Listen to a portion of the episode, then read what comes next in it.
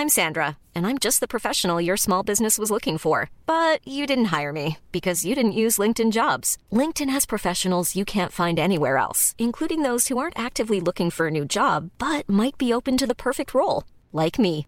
In a given month, over 70% of LinkedIn users don't visit other leading job sites. So if you're not looking on LinkedIn, you'll miss out on great candidates like Sandra. Start hiring professionals like a professional. Post your free job on linkedin.com/people today.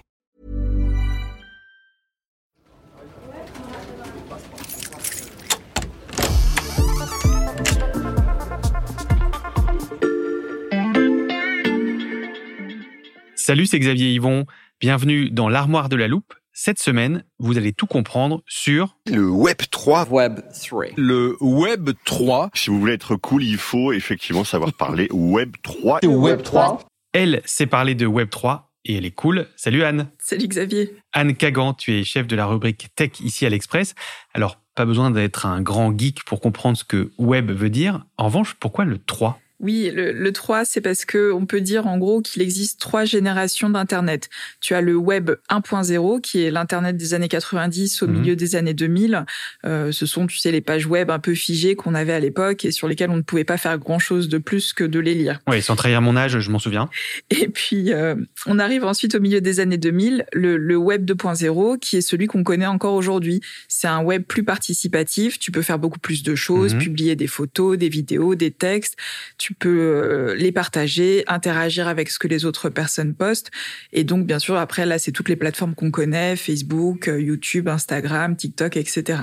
Tu viens de nous décrire les Web 1 et 2. Anne, est-ce qu'on sait à quoi va ressembler cette euh, troisième génération d'Internet? Oui, il y a, une idée qui est très importante dans le Web 3, c'est l'idée de décentralisation.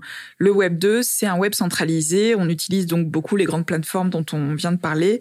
L'idée du Web 3, c'est de, de moins ou plus passer du tout par ces intermédiaires. Et donc ce Web 3, s'il ne passe plus par des intermédiaires, il passe par quoi? Alors, ça va passer par la blockchain. Et d'ailleurs, le, concept de Web 3 a été formulé par Gavin Wood, qui est le co-créateur de l'Ethereum, qui est elle-même la blockchain sur laquelle repose l'Ether, euh, donc la deuxième crypto après le Bitcoin. Alors, je vais pas te expliquer ce qu'est la blockchain parce que je sais que vous avez une très bonne définition dans une armoire précédente. Et d'ailleurs, j'invite nos auditeurs à aller l'écouter après cet épisode. Tout à fait. Euh, mais donc, pour résumer, la blockchain, c'est une technologie qui te permet de transmettre de l'information de manière sécurisée et sans intermédiaire. C'est comme ça que fonctionnent les crypto-monnaies. Euh, toutes les sociétés qui, dans les échanges financiers, jouent les intermédiaires, les tiers de confiance entre l'émetteur et le récepteur d'un paiement, par exemple, eh bien, avec la blockchain, t'en as plus besoin. Donc comme les banques ou PayPal, ce genre de service. Tout à fait. Et donc, euh, tout ça, en fait, va être remplacé par un programme informatique qui va garantir la sécurité de la transaction. Les informations avec la blockchain ne sont pas non plus hébergées par les serveurs de sociétés comme Facebook. Elles sont hébergées, en fait, par une partie des utilisateurs de la blockchain. Hmm. Et chacun peut s'assurer que c'est valide, que la blockchain est correcte, les échanges et interactions se font directement entre les utilisateurs. Et tout ça, en fait, ça peut permettre plein de choses. Par exemple, les DAO. Les DAO. T'as de la place dans ton armoire? Je peux ajouter une autre définition? Euh, oui, alors attends, je vais faire un peu de place. Ok, c'est bon. Euh, donc c'est c'est quoi les, les DAO Alors, les DAO, c'est les Decentralized Autonomous Organization, pardon pour mon accent. Euh, on va dire donc euh, organisation autonome décentralisée. Ce sont des communautés d'internautes où euh, l'idée c'est que tu n'as pas une entreprise comme Facebook qui va venir jouer les arbitres pour s'assurer que tout le monde euh, bah, respecte les règles du groupe. Ça passe par exemple par des jetons qui sont un peu des droits de vote et tout est fait de manière automatique. Donc les DAO, ça peut servir à plein de choses. On a vu émerger des groupes de gens qui se regroupaient pour financer des projets ou soutenir la recherche scientifique. Un autre exemple qu'on a vu il y a peu de temps qui a été assez médiatisé, c'était un groupe de gens qui voulaient acheter ensemble un exemplaire assez rare de la Constitution des États-Unis et décider ensemble de ce qu'ils allaient en faire ensuite. Bon, ils n'ont pas remporté l'enchère finalement, mais euh, c'est passé de peu et on voit que ces DAO, c'est quelque chose qui est en train d'émerger. Merci pour la petite armoire dans l'armoire. On a donc euh, une bonne idée de ce à quoi pourrait ressembler le Web 3, un web décentralisé avec un cadre technologique qui garantit une certaine sécurité. Alors attends Xavier, parce que ce n'est pas tout. Avec le Web 3, il y a une autre idée importante euh, qui est celle que l'internaute euh, pourrait posséder des portions de ce web. Posséder le web. Oui, euh, donc les blockchains, on, l'a dit tout à l'heure, ça sert à stocker et transmettre toutes sortes d'informations.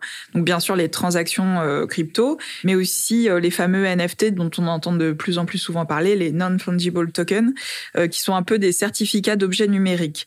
Et les promoteurs du Web 3 pensent que le fait de pouvoir acquérir ce type de certificat sur des objets numériques, ça va générer une, nouvelle économie du web. Mmh.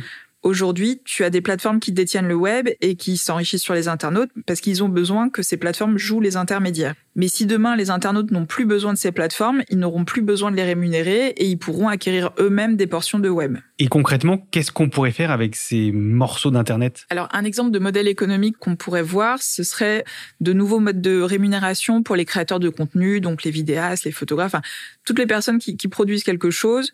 On pourrait se dire qu'elles n'auraient plus besoin de, de gros groupes qui vont les financer et produire et diffuser leur contenu.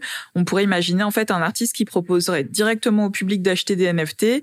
Lui, ça lui permet de lever des fonds pour financer sa production. Et comme tout est inscrit dans la blockchain et que c'est sécurisé de cette manière-là, le public aurait euh, l'assurance, par exemple, de toucher des royalties euh, si la carrière de l'artiste décolle. Et on sait, par exemple, que le secteur du jeu vidéo, euh, il travaille beaucoup, étudie beaucoup les possibilités de, de ce Web 3. Et ce Web 3, Anne, est-ce qu'il va bientôt se, se généraliser? Alors tout ça, c'est encore assez nébuleux et on sent aussi d'ailleurs qu'il y a une certaine défiance des internautes face à ce Web 3. Par exemple, dans la communauté du jeu vidéo, certains joueurs ont l'impression que c'est surtout une nouvelle manière de les inciter à acheter plus. Et puis, euh, plus généralement, il y a une question qui se pose, c'est celle de l'accessibilité de ce Web3. Pendant longtemps, le milieu des cryptos était assez complexe à, comprendre.